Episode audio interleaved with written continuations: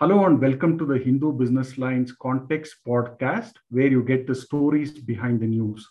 I'm your host, Venkatesha Babu, Bureau Chief of Business Line Bangalore. Recently, a number of companies and their brands have been forced to either drop or modify their advertisements after online backlash.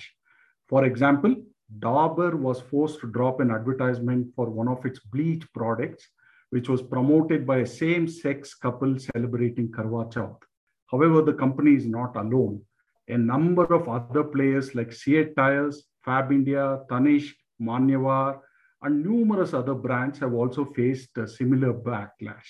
To understand how corporates can get the messaging strategy right, we have with us K.S. Narahari, a veteran communications consultant who has helmed the communication for marquee companies like Wipro, IBM, Dell, and Texas Instruments. Welcome to the podcast, Hari. Thank you very much, Venkatesh. Thanks for this opportunity. If you look at the recent spate of online attacks, is it a new phenomena or has it existed in the past too and only increased and got amplified in an era of social media?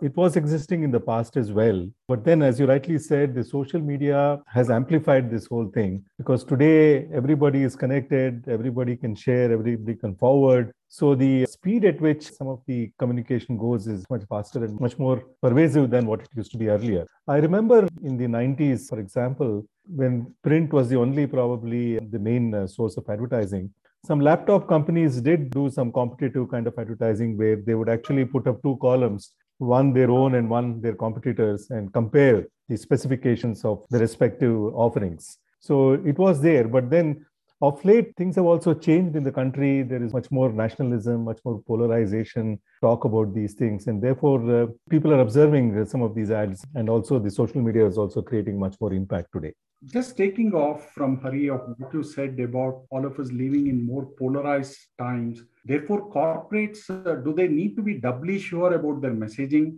But is it also wrong for brands to stand for something? Well, I think if corporates can be more careful messaging and uh, try to be as non controversial or try to avoid touching sensitive issues, it will definitely help.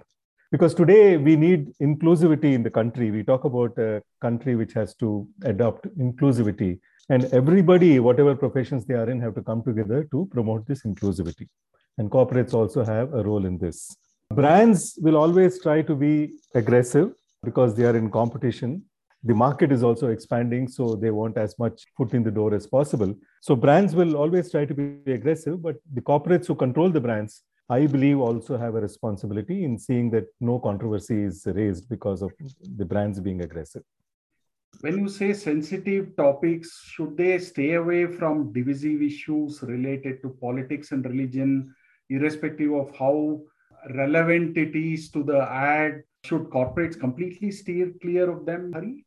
If they stay clear, it will be good because there are so many ways of promoting your product effectively. One need not always go in the route of sensitive issues or political issues or you know religious issues. It's best to avoid. Also i've been observing we are becoming very jingoistic in recent years. Take for example before any india pakistan match there is a huge campaign called mauka that keeps happening. This time also it happened. It happened last time as well and then suddenly you know we lost very badly the other day to pakistan and then everything quietened down so i think if we can control this jingoism and things like that i think people are also getting excited uh, a lot, and uh, one should not fan excitement to such an extent that it can create unnecessary contradictions and you know controversies. There is this counterpoint that there are some brands which are deliberately trying to stoke a controversy, probably to catch attention. If you go by after the controversy, they immediately tend to withdraw the ad to uh, do you perceive that at least in some cases maybe this might be a deliberate strategy also by some corporates? I certainly believe so venkatesh. Any brand promotion is not a knee jerk reaction. With all my experience i can tell you that. There's a lot of money involved. There is reputation of the organization involved the reputation of the brand involved so there are a lot of people who go through it before actually the brand comes out in public domain. There are a lot of layers of approvals that one has to take. It's not that you know suddenly somebody in a knee-jerk reaction or somebody who is not very senior in the organization approves it and it comes out. I don't believe in that. So to answer your question brands can be a little more subtle. While it is good to be a little aggressive, and people say today's world, youngsters are aggressive, today's world is all very fast paced and things like that, they can be a little more subtle and take care of some sensitivities which can happen. And yes, to answer your other question, I also get this feeling that, you know, because of the fact that they deliberately, I mean, rather because of the fact that they very quickly withdraw the particular ad or whatever it is, when a controversy is raised on social media, I get this feeling that they're prepared to withdraw that quickly while launching itself because they are there for short term. They believe that, you know, in a short term, whatever eyeballs we catch, let's do it and then withdraw.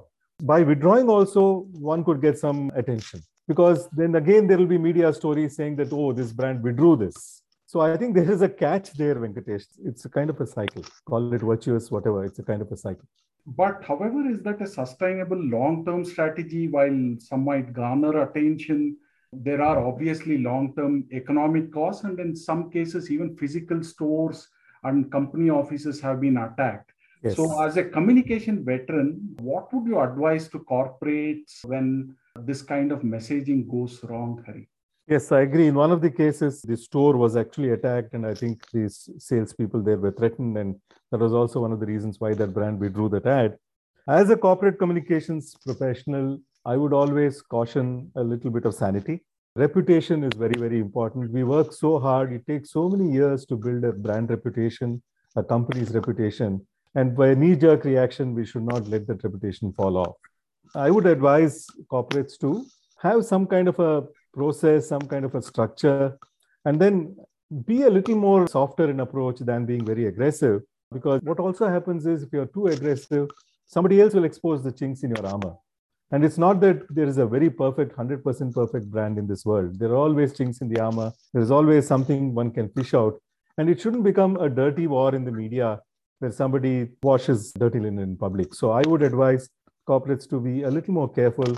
You're not going to lose the market if you take a little more time, if you're a little less aggressive. In fact, in the long run, it helps. Thank you for your insight, Hari. It's been a pleasure talking to you. Thank you so much, Venkatesh. Thank you very much.